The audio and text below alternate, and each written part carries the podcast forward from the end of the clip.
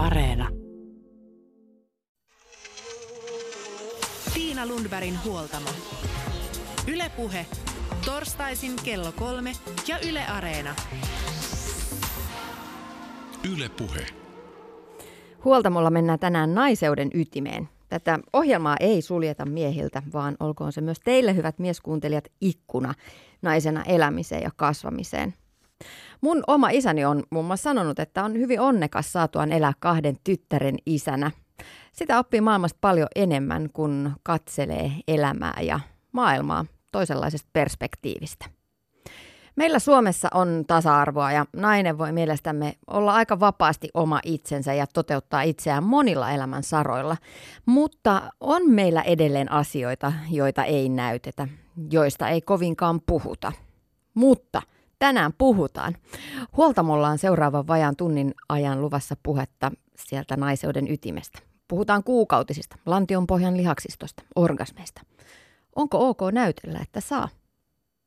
Millaista on elää naisena vuonna 2018? Toisaalta ajassa, jossa Me Too murtaa ikiaikaista maan tapaa, mutta toisaalta some tykittää silmille jatkuvaa kuvapäivitystä siitä, miltä pitäisi näyttää ja millainen elämän pitäisi olla. Ajassa, jossa koetaan valtavia suorituspaineita kotona, koulussa, töissä, harrastuksissa, makuuhuoneessa. Studiovieraana on joogaopettaja ja kuvittaja Meri Mort. Tervetuloa. Kiitos. Ollaanpas me isojen asioiden äärellä tänään. Todella. Merin lisäksi ääneen pääsevät myöhemmin naisia synnytyksestä palautumiseen auttava Anna Döpel sekä erityistason seksuaaliterapeutti Maria Kielström. Mutta Meri, aloitetaan ensin sun kanssa. Olet kirjoittanut kirjan Lumoava nainen. Millainen matka itsellesi on ollut kirjan tekeminen? No, tämä on ollut tosi riemastuttava matka siinä mielessä, että tässä on kyllä itsestään oppinut ihan valtavasti ja saanut mahdollisuuden kerrankin, niin kuin tässä kirjassakin teemana on tullut, niin vähän niin kuin hiljentää ja rauhoittua ja kääntyä sisäänpäin. Eli tämä on ollut semmoinen sisäänpäin kääntymisen prosessi, mikä on ollut erittäin tervetullut ja mä oon oikeastaan ottanut sen eräänlaisena joogaharjoituksena. että kun ei ehdi niin paljon vaikka treenailla asanaa, niin mä olen sitten kirjoittanut ja matkannut sinne sielujeni syövereihin. Minkä takia lähdit tutkimaan juuri tätä aihepiiriä, naiseutta? No varmaan siksi, että mä olen nainen.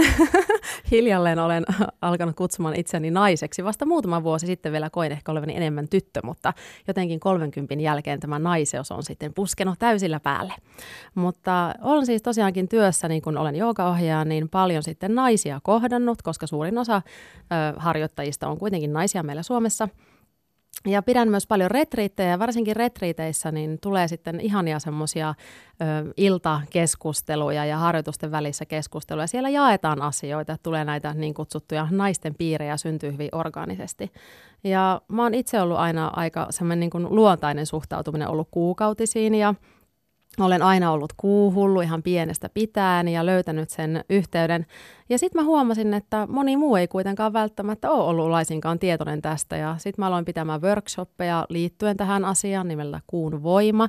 Ja sitten ihmiset sanoivat, että kirjoita näistä kirja näistä jutuista, että, tai lähetä meille jotain. Ja ensimmäiset aloinkin kirjoittamaan ihan vaan niin kuin itselleni tai vähän niin kuin blogimuotoon, hidasta elämää blogiin – blogia ajatellen ja sitten, sitten niistä teksteistä alkoi hiljalleen syntymään niin kuin semmoinen toivottu kirja.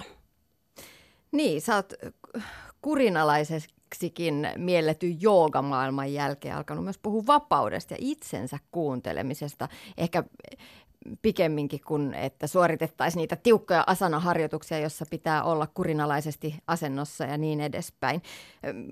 Mitä on vapaus ja itsensä kuunteleminen? No niin kuin sanotkin, niin me mennään kyllä tosi helposti nykyään tällaiseen suoritusmoodiin. Ja toki meillä pitää olla tavoitteita, mutta reittejä niihin tavoitteisiin, niin niitä voi niin kuin nähdä monesta eri näkökulmasta. Ja mun mielestä aika on tosi otollinen, että nousee tällainen teema, että me vapaudutaan jostain sellaisista kahleista ja suorittamisesta ja, ja, ja pehmennytään ja aletaan ymmärtämään, että se on ihan yhtä tärkeä voimavara olla pehmeä ja luova ja äm, rakastava kuin että joku, että suoritetaan ja semmoinen kilpailutahto.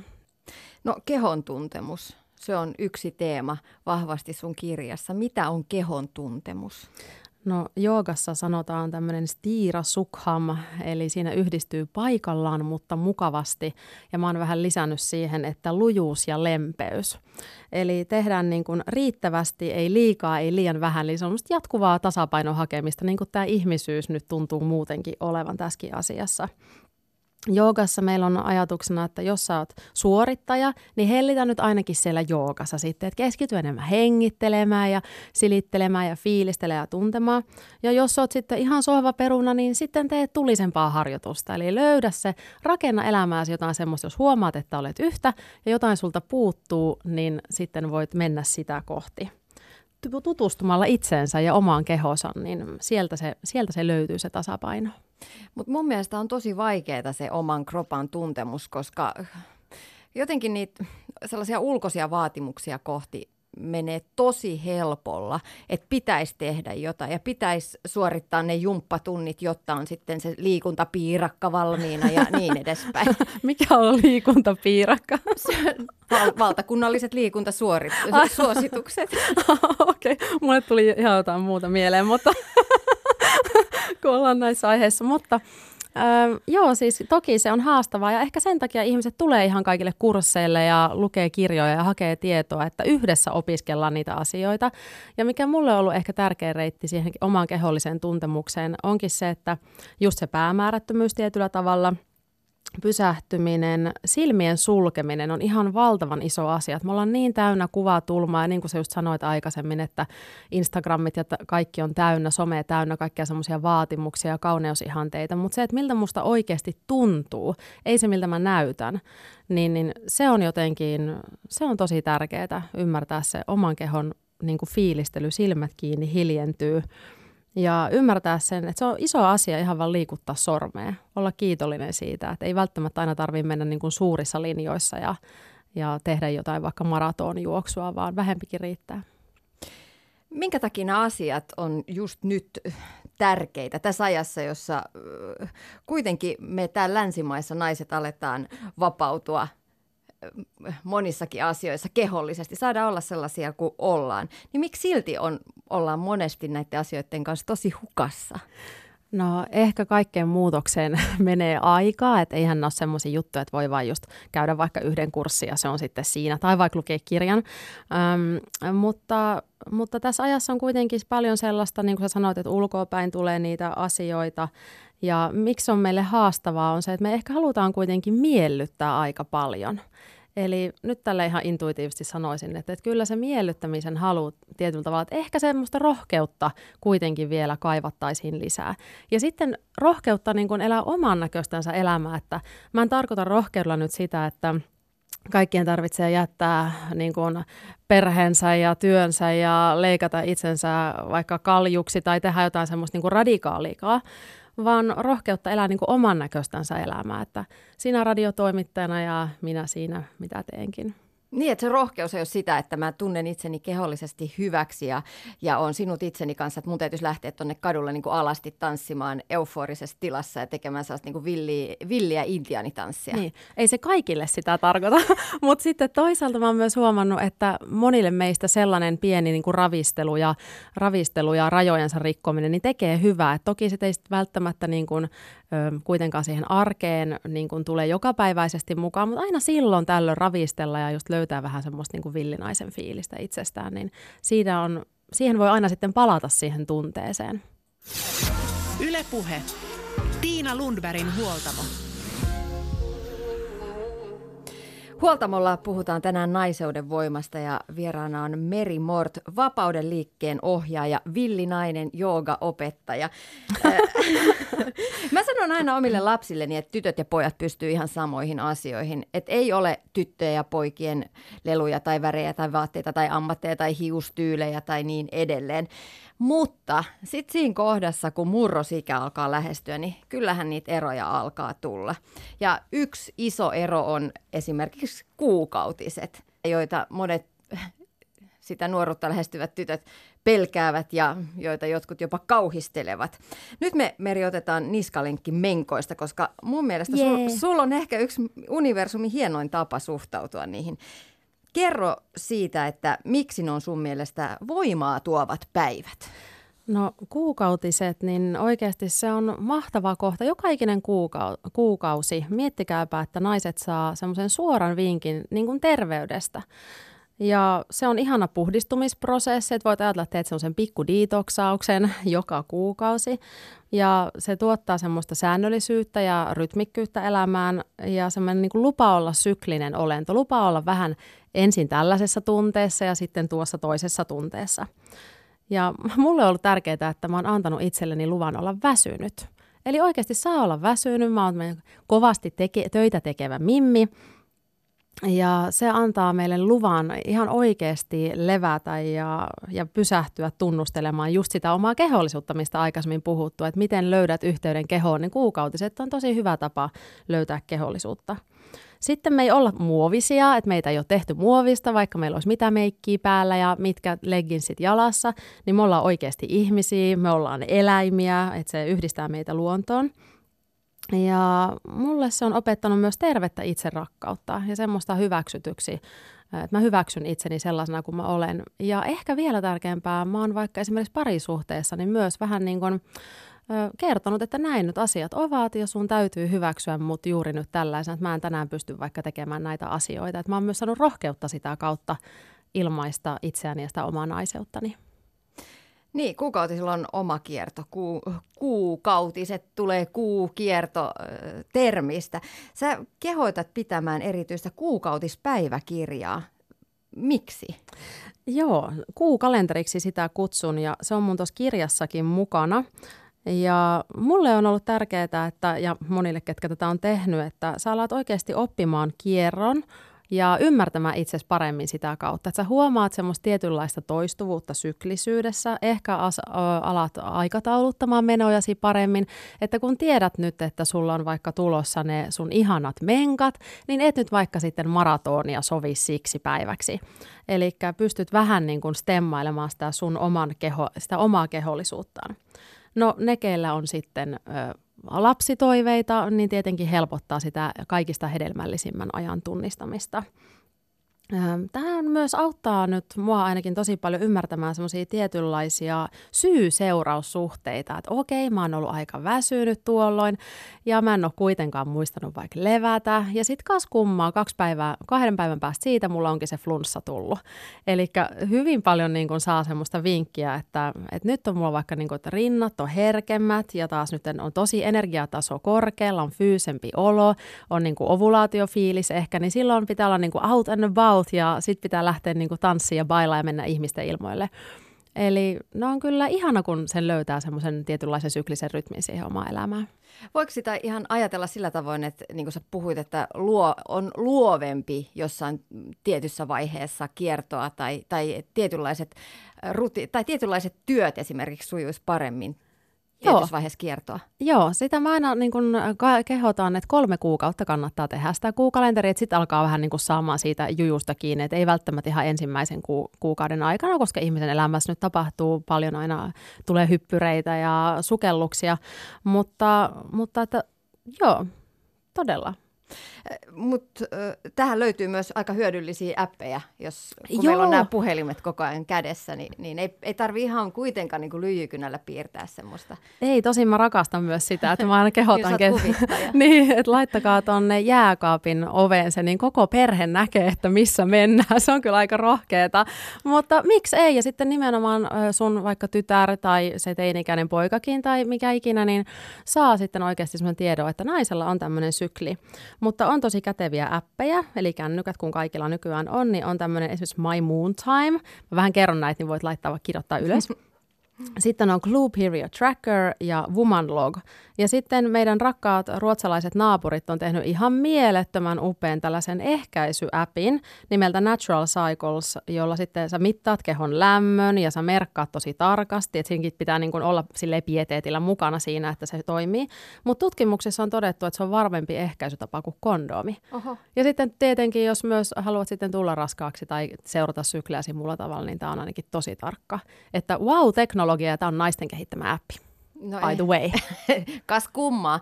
Mitä sä itse kirjoitat sun sinne kuukalenteriin? Millaisia havaintoja omasta elämästä ja omasta voinnista? No mä kirjoitan ihan sellaisen, että mulla on niin kuin emotionaalinen fiilis, eli vähän niin kuin sen päivän tunne. Mä ihan kirjoitan parilla päivällä, että mikä on sen, niin kuin, niin kuin se kaikista päällimmäinen tunne siitä päivästä. Ja sitten mä kirjoitan toisen, niin se on fyysisyys.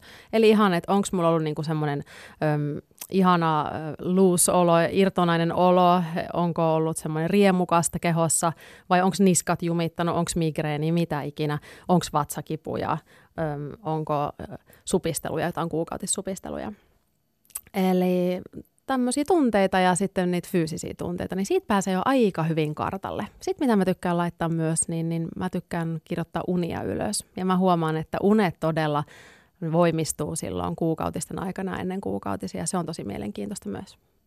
Mutta jos me puhutaan vielä näistä kuukautisista, niin se kuukautispuhe on aika lähtökohtaisesti hyvin negatiivista. Yhdistetään vain negatiivisia asioita, kuten kuin turvotus ja paksu olo, ärtymys, kärttyisyys, kipu, riesa, häpeä, kiukku. Ehkä ainut positiivinen asia, mikä mulle tulee mieleen kuukautisista, on hedelmällisyys. Mm. Mistä se sun mielestä kertoo? No varmaan taas, kun mennään siihen ulkonäkökeskeisyyteen ja siihen suoritustehokkuuteen. Että jos ne on niin kuin ne pari päivää, kun me ei ollakaan niin vitsin tehokkaita ja jotenkin terveen oloisia ja vitaaleja, vaikka mikä on ihan hassua, kun sehän on nimenomaan sitä vitaalisuutta ja hedelmällisyyttä ja terveyttä, niin, niin se on ehkä vähän jollain tavalla sitten epäseksikästä.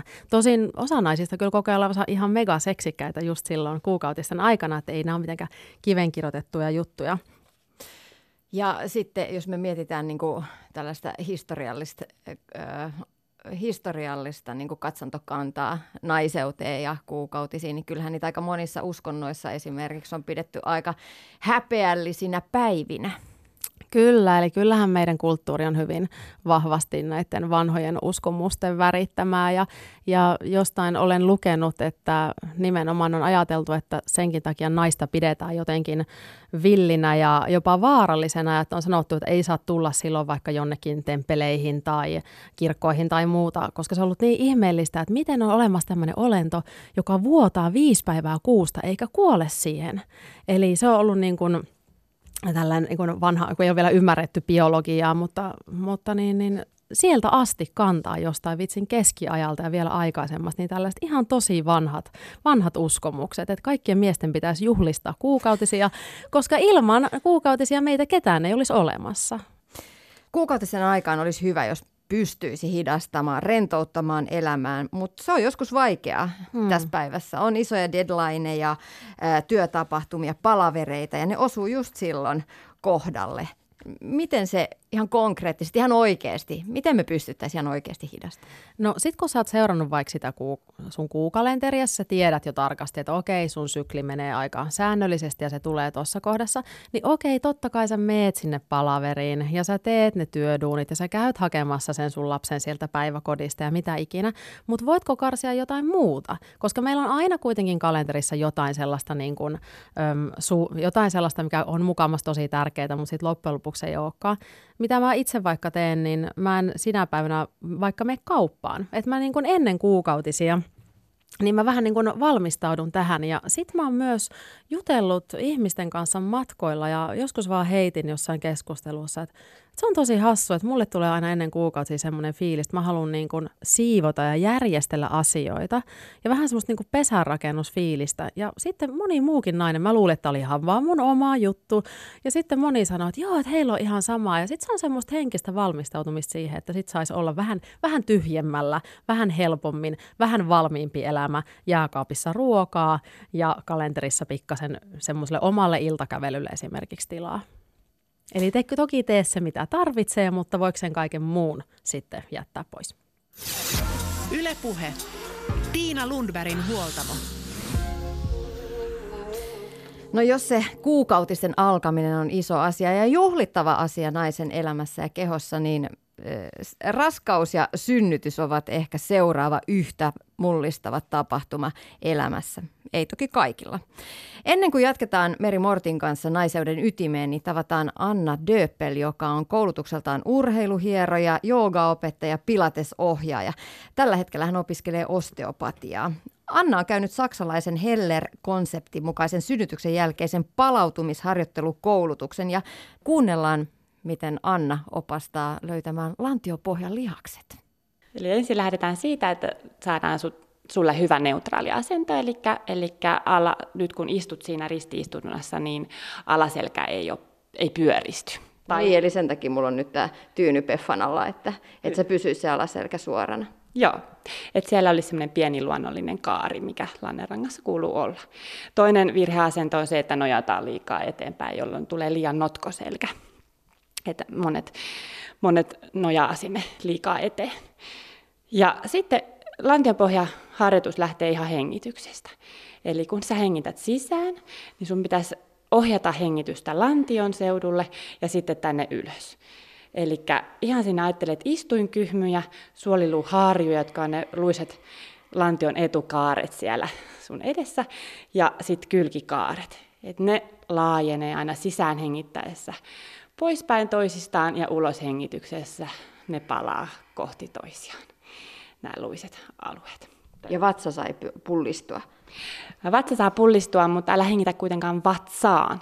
Et sitä se ei tarkoita, eli sinne, että sen liike tulee sinne navan alapuolelle ja sitten rinta lastaan, tai sinne solisluun alapuolelle. Eli ensimmäinen ja toinen kylkiluu nousee, nousee aina, kun hengität sisään.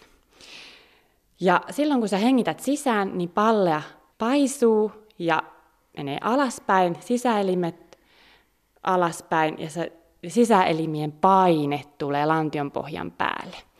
Eli lantion pohjalle tulee painetta. Se tavallaan aktivoi sitä lantion pohjaa tai se paine kasvaa siellä lantion pohjassa. Ja sitten kun sä hengität ulos, niin se lantion pohja lähtee nousemaan ylös, samaten sisäelimet ja pallea nousee ylös. Eli tämä on se fysiologia, mitä siellä tapahtuu. Eli monilla on se ajatus, että, että tota, sisäänhengityksellä se, niin kuin, se, aktivo, tai se lantiopohja niin kuin, supistetaan, mutta se on uloshengityksellä, millä se pitäisi sieltä aktivoida. Ja sitten kun me lähdetään tekemään lantionpohjaharjoitusta, niin ajattelet, että sulla on istuinkyhmien välissä naru. Ja kun sä hengität sisään, niin nämä istuinkyhmyt laajenee, eli naru kiristyy. Ja kun sä hengität ulos, niin viet istuinkyhmiä kohti toisiaan ilman, että pakarat jännittyy, jolloin naru löysää ja sitten lähdet vielä, nostat vielä istuinkyhmiä kohti sydäntä tai sinne ylöspäin. Ja nyt pakarat ei saisi sitten olla siellä apuna. Mä oon todella huono hengittäjä, nyt tuntuu siltä. Kolme lasta synnyttänyt ja vieläkään en osaa hengittää. No en mäkään osannut. Mä luulin, kun olen monta vuotta joogaa harrastanut, niin luulin osaavani hengittää, mutta ongelma oli, että hengitin vatsaan. Ja se on hirveän tyypillistä, että hengitetään vatsaan. Se hengitys pitäisi tulla sinne alas ja myös ylös. Eli siinä on se koko kapasiteetti. Ja jos ajatellaan, että lantion pohja on powerhousein lattia, ja poikittainen vatsalihas on sitten tota, powerhousein seinät tai se runko siellä talossa, ja palle on katto, niin tämä kertoo aika hyvin siitä, että miten ne on synkassa toist, toistensa kanssa. Eli, eli aina hengitys, lantion pohja ja poikittainen vatsalihas. Ne on niin kuin, niiden pitäisi synergisesti siellä toimia yhdessä. Ja tällaisesta harjoituksesta voi siis lähteä heti synnytyksen jälkeen liikkeelle? Ähm, no joo, periaatteessa mä lähtisin ehkä siitä ihan hengittämisestä ihan aluksi, mutta joo, periaatteessa voit lähteä niin kuin, niin kuin ensin hengittää, mutta sitten pikkuhiljaa lähteä sitä vielä nostamaan ylöspäin. Koska me ei tiedetä sitten, että minkälaisia haavaumia siellä lantion pohjassa on, niin sen takia lähdetään hyvin, hyvin lempeillä tämmöisillä harjoitteilla aluksi liikenteeseen aina. Et ei, ei semmoisilla, mitä joskus neuvolassa annetaan semmoisia tosi koviakin harjoituksia, niin niillä en kyllä lähtisi heti sen synnytyksen jälkeen liikenteeseen, vaan mä lähtisin ensin ihan vaan hengittämään. Niin, että ensin hengitellään ja sitten vasta otetaan ne neuvolassa saatu, saadut ohjeet, että rutistele kassajonossa, silloin sinulla on aikaa. Joo, ja tämä rutistaminenkin on ehkä vähän sitten tota, et en ohjaa näin, näin niin kuin lantion pohjaa, että aina sen nosteen kautta. Et me nostetaan lantion pohja ylöspäin ja silloin ne aktivoituu nämä lantion pohjan lihakset, ihan koko se paketti siellä. Myös ne sulkialihakset siinä tota, häntäluun ja häpyluun välissä olevat sulkialihakset aktivoituu. En, en niin, että lähtisin niin kuin pelkästään rutistamaan. Et mun mielestä se ei ole se oikea tapa, vaan sen nosteen kautta. No näissä koulutuksissa henki on ainakin vahvasti se, että rauhassa lähdetään liikkeelle.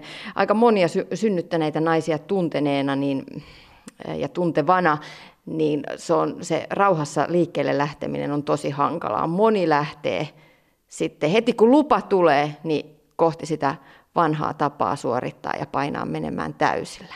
Onko se kuinka tavallista?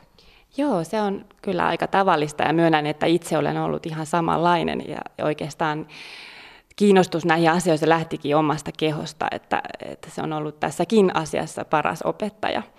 Ja sen on, on joutunut sitten tietoa etsimään, että saa itsensä kuntoon. Ja tosi tavallista on, että halutaan varsinkin lähteä juoksemaan nopeasti, vaikka ei olisi edes juossut ennen raskautta, niin yhtäkkiä sitten kun on saanut lapsen, niin hirveä halua lähteä juoksemaan. Onko se sitten se, että kun on lapsen kanssa kotona, niin se on helppoa kun ei oikein mitään muuta voi tehdä sen lapsen kanssa, niin se juokseminen olisi sitten kiva laji harrastaa. Mutta juoksu on vahva tekniikka laji ja, ja lantionpohja tulee aika kova paine, tämmöistä painetta, pompputtavaa painetta, niin se ei oikein ensimmäiseksi lajiksi hyvä, hyvä sitten niin kuin kiirehtiä juoksemaan. Ja se on täysin yksilöllistä, kuka palautuu mitenkin nopeasti. Et joillakin voi olla hyvinkin hyvät lähtökohdat siinä, että, että pääsee juoksemaan jo vähän aikaisemmin. Eli kuusi kuukautta kuitenkin odottaisin sen juoksun kanssa, oli miten hyvä tilanne tahansa. Ja joillakin sitten kestää aika pidempään, että pääsee juoksemaan. Mutta joo, hyvin tavallista on, että halutaan nopeasti kuntoon ja, ja tota, mahdollisimman tämmöisiin niin rankkoihin lajeihin, varsinkin tanssit ja tämmöiset, missä tehdään isoja liikkeitä niin niihin halutaan mahdollisimman nopeasti päästä. Ja se on itse asiassa varmaan yksi syy, miksi mun kursseille tullaan, että ne haluaa niin kuin nopeasti päästä kuntoon. Ja joku, joka kertoo, että voiko ne nyt jo aloittaa. Ja saattaa olla, että joka tunti kysytään, että voiko mä jo aloittaa, voiko mä jo aloittaa. että se on, se on kyllä tosi tavallista. No mitä sä silloin sanot, kun kysytään, että voiko mä jo aloittaa? No sitten mä kysyn, että miksi sun pitäisi aloittaa? Mikä on se syy, miksi sä haluaisit nyt päästä sinne lenkipolulle, että, että miksei vaikka lähtisi kävelylle sen sijaan kuin juoksemaan. Ja, ja vähän tutkiskella itseään, mikä on se syy, miksi sä haluat niin kovasti päästä sinne tota, hirveän hyvään kuntoon. Et joku tämmöinen meillä naisilla, joku, joku tämmöinen syyhän siihen on, miksi me halutaan niin hirveästi tota, päästä keho, kehotimmiin kuntoon heti rask- synnytyksen jälkeen, että se on, onko se sitten tämä meidän sosiaalinen paine, joka sitä vaatii. En tiedä. No ainakin ihaillen katsotaan niitä kuvia ja niitä otsikoita, kuinka jo kaksi viikkoa synnytyksestä meni farkut jalkaan ja niin edespäin. Ja se on aika harvinaista. Kyllä, joo. Kyllä varmasti niitä henkilöitä on, jotka saa itsensä heti kropan kuntoon tai timmiin kuntoon tosi nopeastikin, mutta mun mielestä siinä ei ole mitään syytä, perustetta, että näin pitäisi tapahtua. Mm. Että mieluummin etenee hitaasti ja hakee sen peruskunnon niin kuin pala koska ongelma on se, että jos lähtee liian nopeasti, niin voi joutua sitten kuitenkin palaamaan nollapisteeseen jossain vaiheessa. Et tulee sitten joku selkäkipu tai joku tah- mikä tahansa ää, tota, virtsakarkailuongelma, mikä ei sitten, mikä ei sitten ei, sä joudut kuitenkin lopettaa sen laji sit jossain vaiheessa. Et mieluummin niin kuin, hakee sen peruskunnon hitaasti pala palalta ja sitten tota, kun on oikeasti hyvässä kunnossa, niin sitten lähtee vasta niihin omiin tuttuihin lajeihin. Ylepuhe. Tiina Lundbergin huoltamo. Näin kertoi Anna Döpel, joka hoitaa ja opastaa erityisesti raskaana olevia synnyttäneitä äitejä. Huoltamolla puhutaan nyt naiseuden voimasta ja jatketaan Meri Mortin kanssa ö, tästä aiheesta. Meri on kirjoittanut Lumoava nainen kirjan. Meri, sulla on tämä ehkä mahdollisesti edessä. Hedelmällisyys on naiseuden ydintä. Mm. Meissä on kyky synnyttää uutta. Mitä muuta sun mielestä löytyy naiseuden ytimestä? No Mä, toi on ihana kysymys ja kun mä nyt oikein, mun pitää oikein laittaa silmät kiinni, että, että sinne ytimeen, ytimeen mennään, niin mä sanoisin, että se on niin kuin rakkaus. Eli kyllähän se on semmoinen, toki kaikki me ihmiset osataan rakastaa, mutta me sydämestä käsin toimiminen ja luovuus, tietynlainen kauneuden luominen tähän maailmaan ja tämmöinen sensuellisuus. Mutta sitten samaan aikaan kuitenkin uudistumiskyky, mikä just liittyy tähän syklisyyteen – ja sanoisinpa kyllä, että me naiset ollaan kanssa ihan tosi sitkeitä ja periksi antamattomia ja väkivahvoja. Ja meillä on myös tämmöinen äm, ihana jakamisen lahja ja sisaruudellisuuden lahja, mikä mun mielestä ö, on ollut on, on yksi semmoista naiseuden, naiseuden ydintä, se semmoinen niin kuin hoi, hoiva, hoiva ja yhteen tuleminen – ja sitten mä kokisin, että ainakin kulttuurisesti niin tämmöinen tarinan kerronta ja unien, unien katselu ja unen näkeminen on semmoista naiseuden ydintä ja sieltä tulee meille sitä ideamaailmaa ja, ja rikkautta elämään. Villeys, vahvuus. niin. Näitä olisi ihan valtava määrä tässä naiseuden ytimessä voimavaroja. Sä kirjoitat naiseuden arkkityypeistä. Millaisia ne ovat? No tämä on itse asiassa tämmöinen jungilaisesta psykologiasta tullut niin kuin käsite, tämä arkkityypit, ja ne jaetaan neljään vähän niin kuin tämä kuukautiskierto ja kuunkin kierto. Ja mun mielestä arkkityypit on helppo tapa, tai ehkä helpoin tapa ymmärtää ton kuun vaikutusta meidän siihen omaan kiertoon. Eli sä voit ajatella arkkityyppisesti, että mitkä neljä vaihetta siinä sunkin kuukaudessa aina on. Ja myös ihan konkreettisesti ikävuosissa on nämä samat, samat tota, arkkityypit.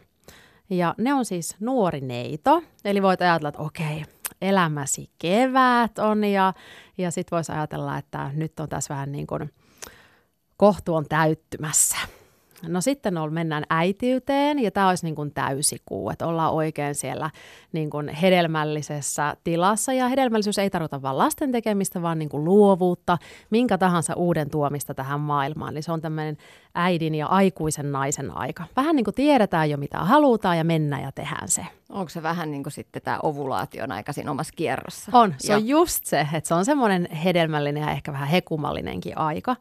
Ja mä koen olevani itse siinä vaiheessa, että mä en ole vielä äiti, mutta mä koen, että mä luon tosi paljon asioita tähän maailmaan ja sillä tavalla sitä luovuuden energiaa koko ajan, koko ajan käytän.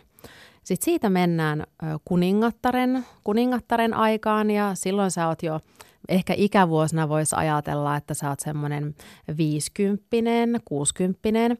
Voisi ajatella, että lapset on ehkä lähtenyt jo kotoa. Sä todella tiedät jo, mitä on hyvä elämä ja sulla on valmius ja voima ehkä niin kuin mentoroida, mentoroida nuorempia ja niin kuin sä näet jo vähän semmoisia suurempia kokonaisuuksia.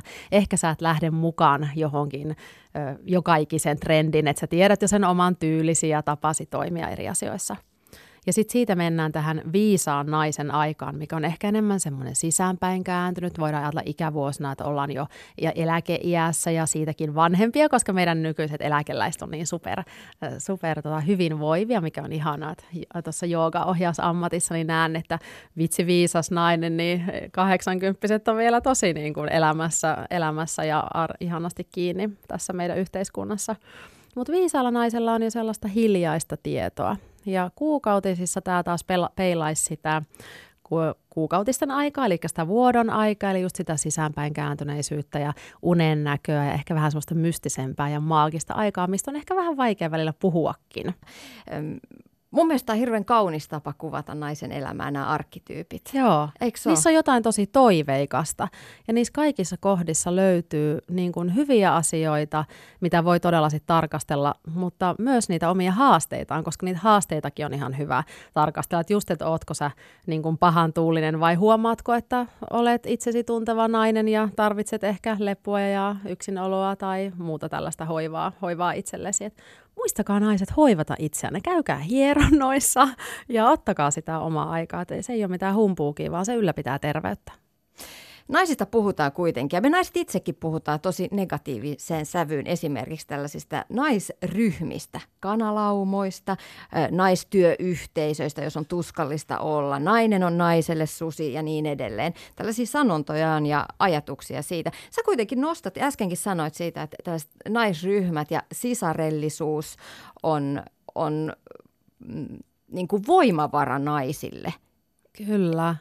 Ja tota, helposti me ollaan tässä meidän yhteiskunnassa vähän semmoisia yksinäisiä suorittajia ja jollain tavalla semmoista, niin kuin puhuttiin aikaisemminkin siitä kilpailusta, niin mä oon kyllä kokenut, että jakamalla saa enemmän. Mä tosi mieluusti nostan muita, mä kutsun mun läheisiä naisystäviä siskoiksi ja rakastan pitää niin kuin naisten piirää, jossa tullaan yhteen ja meillä on kaikilla jotain annettavaa, meillä on kaikilla, me, me kaikki osataan tukea toisiamme, että siinä ryhmässä on niin paljon sitä viisautta, kun vaan maltetaan antaa puheenvuoro myös niille, ketkä eivät välttämättä ole täällä radiossa juttelemassa. Eli se on niin ihanaa, että siellä naisten piireissä ja sisarusten kanssa niin, niin kuin erilaiset persoonat niin saa sitä tilaa ja, tilaa ja aikaa ilmaista, ilmaista itseään me voidaan oppia toistemme elämänkokemuksista, niin niistä suruista kuin niistä hyvistäkin jutuista. Eli ne on myös semmoisia niin kuin oppi, oppipaikkoja tulla yhteen naisten kanssa. Mutta joo, tämä sisaruus on mulle ollut tosi suuri, suuri asia. Mä jotenkin ymmärsin, että mä en ole yksin enää tässä elämässä, että aina sanotaan, että just, että miehiä tulee ja miehiä menee, niin kuin se nuorena varsinkin monella onkin ja miksei vanhempanakin, niin, mutta siskot pysyy. Ja se on kyllä ollut ihana, että aina jos mulla on vaikka huono päivä, niin mä tiedän, että mulla on niin ne muutamat puhelinnumerot, että mihin mä voin soittaa, mua ei tuomita, mun ei tarvitse tuntea häpeää mistään, mitä mä koen tai tunnen. Mulla voi olla ihan hölmöjä kysymyksiä ja aina siellä joku tosi rakkaudella ja sydämestä käsin auttaa, auttaa ja vastaa mun kysymyksiin. Eli, eli oikeasti luotetaan toisiimme eikä, eikä kilpailla. Tänään Huoltamolla on puhuttu naiseuden voimasta. Vieraana on Meri Mort, äh, joogaohjaaja, kuvittaja, villinainen sisimmässään. Seuraavaksi tavataan myös melko rohkea nainen, seksuaaliterapeutti Maria Kielström. Hänet on myös tänä keväänä ilmestynyt kirja, joka osuu ihmisyyden ja naiseuden ytimeen. Nimi on Iso O, matkaopas huipulle. Miksi naiset tarvitsevat orgasmiopasta? Erityistason seksuaaliterapeutti Maria Kielström kertoo. No, naisen orgasmi on edelleen asia, mistä on mun mielestä liian vähän sellaista tavallista tietoa, jota jokainen voi lukea. Ja suomen kielellä tällaista vastaavallista kirjaa ei ole tehty aikaisemmin, mikä mun mielestä tuntuu lähes oudolta vuonna 2018. No kuinka yleisiä orgasmivaikeudet on? Jokainen nainen törmää jonkunlaisiin orgasmivaikeuksiin yleensä jossain vaiheessa elämäänsä. Että siinä mielessä mä näen, että ne on yleisiä. Sitten se, että minkä tasoisia ne on, niin siinä tietenkin tulee vaihtelua. Et mä oon tuossa kirjassa yrittänyt tarkoituksellisesti välttää prosenttien antamista erityisesti sen takia, että mun mielestä ne luo lisää suorituspaineita naisille. Että mä kohtaan itse jokaisen asiakkaan yksilönä ja lähden tutkimaan sitä, mutta mä itse uskon siihen, että jokaisella naisella on kyllä potentiaali saada orgasmi. Miesten kanssa, kun tuossa työpisteen äärellä tästä asiasta keskustelin, niin siellä nousi kysymykseksi esimerkiksi, että miksi se orgasmin saaminen on toiselle naiselle helppoa ja toiselle vaikeaa? No siihen on paljon vastauksia, että tuossa kirjassa mä yritän 250 sivun verran avata sitä, mutta on yksilöllisiä eroja, mitkä liittyy ihan taustaan, omaan seksuaalihistoriaan, siihen kasvatukseen, mitä on saanut, niihin kokemuksiin, mitä on saanut elämän varrella. Ja toisaalta sitten on fysiologisia asioita ja kumppani vaikuttaa tietenkin kolmantena tosi paljon. Että kaikista tärkeintä on se, että nainen itse arvostaisi omaa orgasmiaan ja se on tämän kirjan se ykkössanoma. Voiko seksistä nauttia ilman orgasmia? Voi, kyllä mä uskon siihen. Toi kirjan nimikin, se iso O matkaopas huipulle tulee siitä, että tärkeätähän on se myös matka. Et edelleenkään, vaikka mä on tehnyt kirjan orgasmi-oppaana, niin mun mielestä on tärkeää sitä ylipäätään nautintoa tutkia ja sitä, niin kuin miten sinne kohti orgasmia mennään. Mutta mä silti jollain tavalla kannustan kaikkia naisia siihen, että ei ajattelisi, että ei sillä orgasmilla nyt niin väliä ole. Et se on mun mielestä ajatus, mistä mä vähän toivoisin, että naiset luopuis, koska se on tärkeää, että itse pistää sen orgasmin niin kuin tärkeäksi itselleen, eikä vaan niin kuin vähättele sitä, että tämä kyllä riittää mulle. Tuossa Iso O matkaopas huipulle kirjassasi toteat Maria Kilström, että orgasmittomuus voi aiheuttaa myös viallisuuden ja kelpaamattomuuden tunteita. Miksi näin?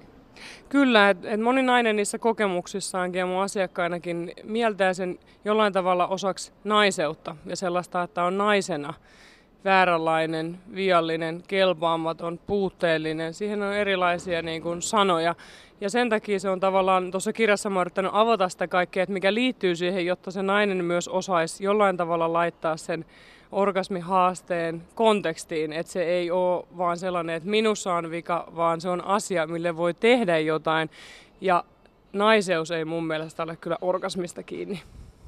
Usein näissä yhteyksissä mainitaan yhdyntäkeskeisyys. Onko se yksi syy, miksi naisen on vaikea saada orgasmia? Kyllä, yhdyntäkeskeisyys on ehdottomasti, että, että naisen tavallaan nautinto kaipaa aika usein klitoriksen hyväilemistä ja yhdynnässä se ei välttämättä aina toteudu ja sen takia tavallaan seksin niin kuin mieltäminen muuksi kuin yhdynnäksi on hirveän tärkeää, että nähdään, että siihen kuuluu käsillä hyväilyä, suulla hyväilyä, keho vasten kehoa olemista eri tavoin, voi olla seksivälineitä. Apuna voi olla myös liukuvoide hirveän tärkeä naisille, että tavallaan ylipäätään se laajentaminen on tärkeää ajateltuna seksuaalisuutta läpi elämänkaaren, koska etenkin siellä niin kuin vanhuuden tai kun mennään iäkkäämmän sukupolven näihin asioihin, niin siellä naisen seksuaalisuushan ei häviä, vaikka se joku oletus on edelleen, että se häviää. Ja siellä etenkin myös miehillä tulee erektiovaikeuksia enemmän ja ylipäätään se yhdyntäkeskeisyydestä on jollain tasolla pakko alkaa luopumaan, jotta se seksuaalisuus pysyy jännittävänä ja ihanana. Ja sen takia mä aina sanon, että, että lähtekää tutkimusmatkalle. Se on mahdollisuus myös se, että lähtee murtamaan yhdyntäkeskeisyyttä. No mainittu tämä yhdyntäkeskeisyys, mutta millaiset muut seksuaaliuskomukset vaikuttaa orgasmivaikeuksiin? No kyllä naisen kohdalla se, että kun ajatellaan, että mies on aina se aktiivinen ja osaa kaiken ja naisen uskomus siitä, että nainen on viaton ja miehen vietävissä, niin se on molemmille sukupuolille mun mielestä sellainen haastava uskomus, että naisen tavallaan täytyisi itse ottaa just se oma nautinto haltuun ja nainen saisi olla aktiivinen jopa pitäisi olla aktiivinen. Ja toisaalta mä ajattelin, että se on miehellekin helpotus, että miehen ei tarvi olla aina silleen, että kun nainen sanoo, että tee mulle jotain kivaa, että sä varmaan tiedät mitä. Niin sitten mieskin saa siitä helpotukseen, että ehkä nainen voi kertoa mitä se haluaa tai sitten yhdessä lähdetään ottaa selvää. Et, et, ei tarvitse olla viatonen vuonna 2018. Saa olla määrätietoinen ja kertoa, että mä haluan käden tänne ja teen näin ja näin. No vastauksesi liittyy kyllä vähän mun seuraavaan kysymykseen. Kun mä mietin tasa-arvoa, mehän ajatellaan Suomessa länsimaista tänä päivänä, että me ollaan tasa-arvoisia ja seksuaalisestikin kuvitellaan olevamme tasa-arvoisia. Onko se kuitenkaan niin? Ja miten sitten toisaalta se epätasa-arvo näkyy? Tasa-arvossa on varmasti vaihtelua, että on varmasti parisuhteita, missä on seksuaalisuus tasa-arvoisessa niin kuin tilassa, mutta ehdottomasti, niin kuin mitä naisten tarinoistakin kuuli ja mun asiakkailta, että ei se ole mikään itsestäänselvyys, että, että voi olla, että just se yhdyntäkeskeisyys on esimerkiksi siellä ytimessä, että esileikkiä ei ole. Että monelle naiselle lämmittely ja esileikki on hirveän tärkeää ja miehet ei välttämättä kaipaa sitä niin paljon, ja tämäkin on tietenkin yksilöllistä, mutta tavallaan se, että saako nainen vaatia mun mielestä tasa-arvokysymys että saako nainen tuoda sen oman halun esiin. Naiset myös kirjoitti siitä, että, että minkä takia nainen ei saa olla halukas ja haluta paljon seksiä ja haluta nautintoa. Ja, ja tässä tietenkin sit, jos lähtee historiaa tutkimaan, niin ei tarvi hirveän monta sukupolvea mennä taaksepäin, niin siellä ihan aidosti niin kun naisen paikka oli maata sängyssä hiljaa, että se oli hyvän aviovaimon malli. Niin kyllä se tuntuu meidänkin sukupolvissa vielä. Niin mainitsit tuossa esileikkiä. Mä oon jostain kuullut tai lukenut sellaisen ajatuksen, että mies tarvitsee seksiä rentoutuakseen ja nainen tarvitsee rentoutta halutakseen seksiä. Vastaava lause voi olla myös niin, että mies tarvitsee seksiä tunteakseen olonsa hyväksi ja nainen tarvitsee tunteakseen olonsa hyväksi, jotta se voi haluta seksiä. Ja tämäkin on tietenkin yksilöllinen, mutta, mutta mä ajattelen sen niin, että kuinka tärkeää on, että nainen tuntee itsensä just hyväksi, kunnioitetuksi, arvostetuksi ja häntä kohdellaan ylipäätään hyvin. Parisuhteessa on se tilanne sellainen, että ei ole hirveästi vuorovaikutuksessa ongelmia tai toisen halveksuntaa, torjuntaa, vetäytymistä. Ja ne kaikki on sitä perustaa sille orgasmille, vaikka se voi jollain tavalla tuntua kaukaiselta. Mutta se on hirveän tärkeää, koska sitten sen jälkeen, kun nainen tuntee itsensä hyväksi, mies voi olla kuinka pahista tai mit, mitä ikinä sinne seksielämään sitten kuuluu, että sitten se tulee se rentous ja vapaus.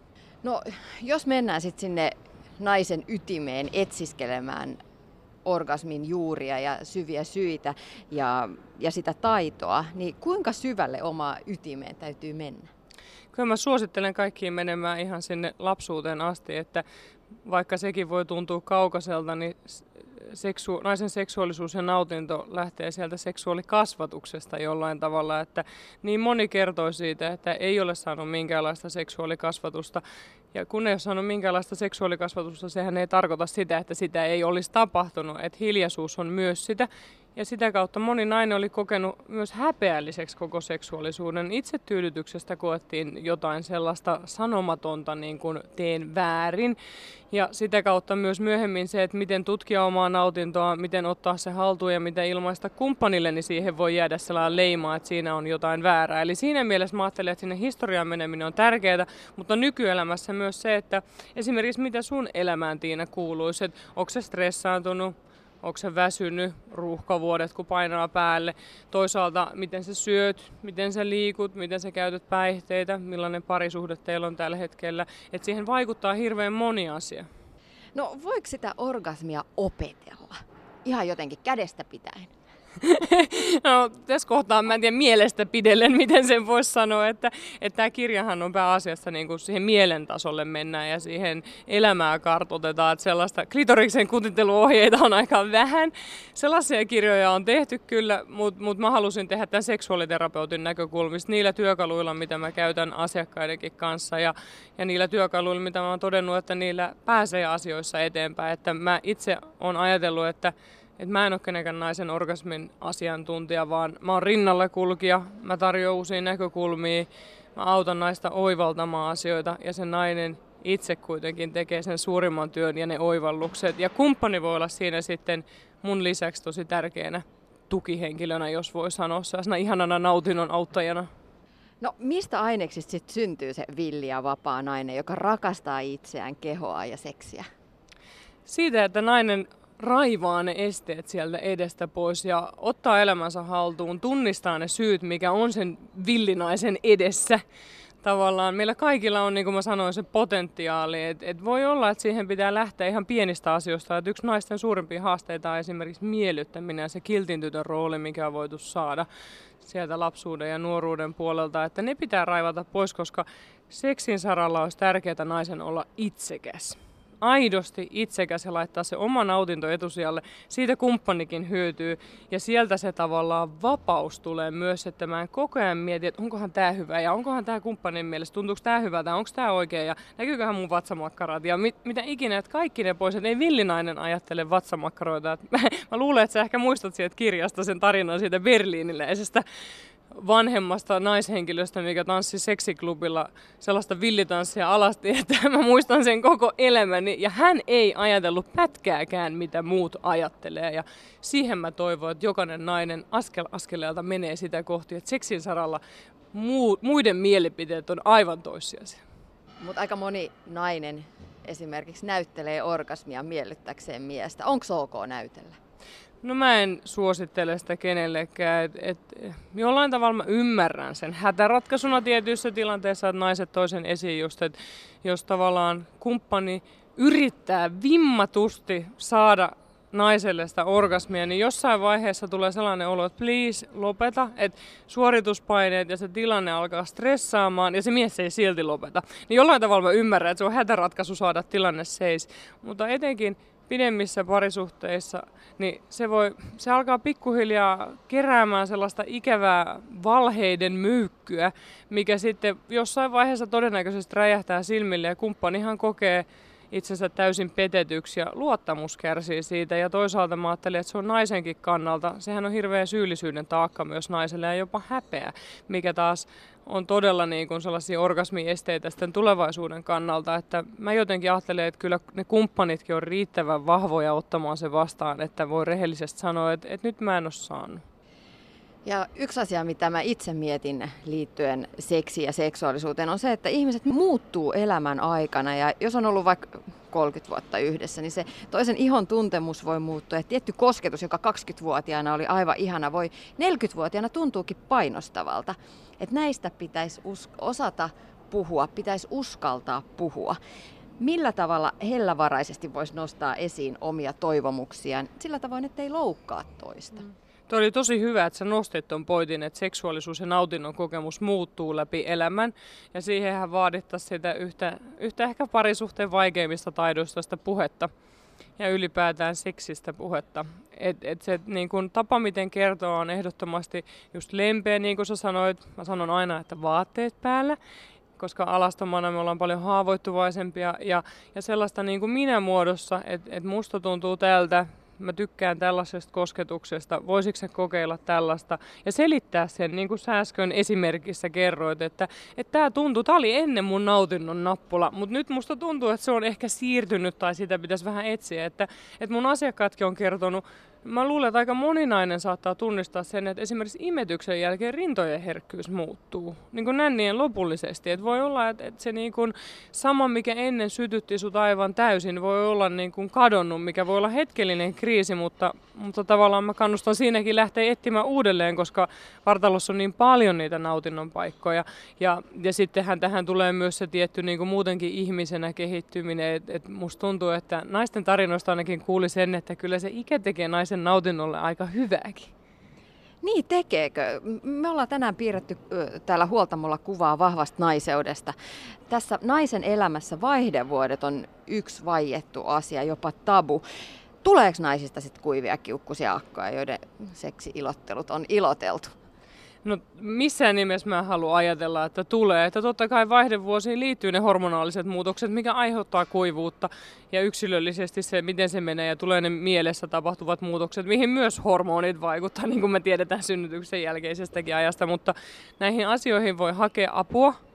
Niille voi tehdä jotain kumppanin voi tehdä tietoiseksi myös siitä, mikä liittyy vaihdevuosiin. Ja tavallaan myös se, niin kun, kun tämä tabu alettaisiin purkamaan, että naista ei tuomittaisi johonkin lokeroon siinä vaihdevuosien kynnyksellä, niin mä luulen, että se ei ole auttaisi. Että me naiset ollaan, musta tuntuu, miten mä kuuntelen asiakkaitakin, niin itseämme kohtaa myös aika ankaria siinä vaiheessa, että et, et jos se olisikin mahdollisuus, uusi siirtymä naisen elämässä, mikä ei tarkoittaisi, että se olisi siirtymä huonompaan, vaan siirtymä johonkin uuteen, mitä kohti pitäisi mennä avoimin mielin. Mutta kuitenkin aina nostetaan jotenkin sitä hankaluutta ja negatiivisia asioita esiin. Kyllä, ja tässä on samaa dynamiikkaa kuin mun mielestä kuukautisissakin, että niihinkin liitetään hirveän paljon vaan sitä negatiivisuutta, että ehkä se on sitä niin kuin jotain mystisyyttä ja jotain, jotain naisen seksuaalisuuteen liittyvää pelkoa myös. Että, et, et kyllä tässä on niin kuin, meidän asiantuntijoiden pitää tehdä tässä töitä. Mä kaipaan jotenkin, miten mun lukijat on nyt jo tästä kirjasta viestineet mulle päin, että ihanaa, että siellä puhutaan kuitenkin vanhenevan naisen seksuaalisuudesta ja sitä on toivottu lisää. Et mä luulen, että puheen ja tiedon kautta tämäkin tulee muuttumaan ja sen pitää muuttua, koska naista ei saa kyllä tuomita tolle, että vanheneva nainen on upea. Erityistason seksuaaliterapeutti Maria Kielström, millaisen harjoituksen tai ajatusleikin kautta voisi löytää oman vapaan naisensa? Aa, toi on hyvä kysymys. Mä, mä jotenkin ajattelen, että, että jos tuota kirjaa käy vaikka vaan kirjakaupassa selaamassa ja etsii sieltä alkupäästä sen berliiniläisen villinaisen ajatuksen siitä just, että nainen on iästä riippumatta tanssi. Tanssi on mun mielestä hirveän vapauttavaa seksuaalisuuden kannalta. Vaikka ei osaisi tanssia, niin sillekään ei ole tässä kohtaa mitään väliä. Tanssi omassa mielikuvassaan alastomana niin vapautuneesti välittämättä siitä, miltä näyttää vaan syventyen siihen, miltä tuntuu. Ja päästään vapaaksi sen kaiken, mikä koko ajan kahlitsee meitä. Sitä voi joutua mielikuvaharjoituksena tekemään useamman kerran, koska meidän mielihän yrittää samalla lailla. Me ollaan helposti tosi itsekriittisiä ja aletaan kritisoimaan sitä meidän mielessä tanssivaa upeaa villinainen Tiina. se alkaa hyvin herkästi. Mutta kun mielelle uudelleen ja uudelleen sanoo, miten upea se Tiina on, miten vapaa se on, miten, miten Tiina rakastaa nautintoa ja Tiina ei välitä kenestäkään muusta kuin siitä, että siitä tuntuu hyvältä, niin kun sä tätä hoet, niin kyllä se mielikin alkaa ottamaan se, että pois itsekriittisyydestä kohti lempeyttä ja sellaista mahdollisuuksien näkemistä. Ylepuhe. Tiina Lundbergin huoltamo. Näin totesi erityistason seksuaaliterapeutti Maria Kielström. Meri Mort studiovieraana huoltamolla tänään. Millainen villinainen sä olet itse? Mä uskon, että kaikkien meidän sisällä kyllä, kyllä on villi nainen, mutta millainen mä itse olen, niin mä haluaisin ajatella, että mä oon tosi monipuolinen, mä oon aika leikkisä ja luova, ja sitten myös tosi vahva, mutta erittäin herkkä. Eli että uskaltaa olla, mä uskallan olla montaa asiaa mä toivon, että kaikki muutkin uskaltaisi olla. Että mä voisin oikeastaan ajatella tämmöistä villeyttä, niin mä mietin taas näitä susia, nämä sudet nyt nousee, nyt on joku suden aika käsillä. Niin, niin villinainen tanssi heimonsa kanssa, riittävän usein näkee sitä omaa laumaansa.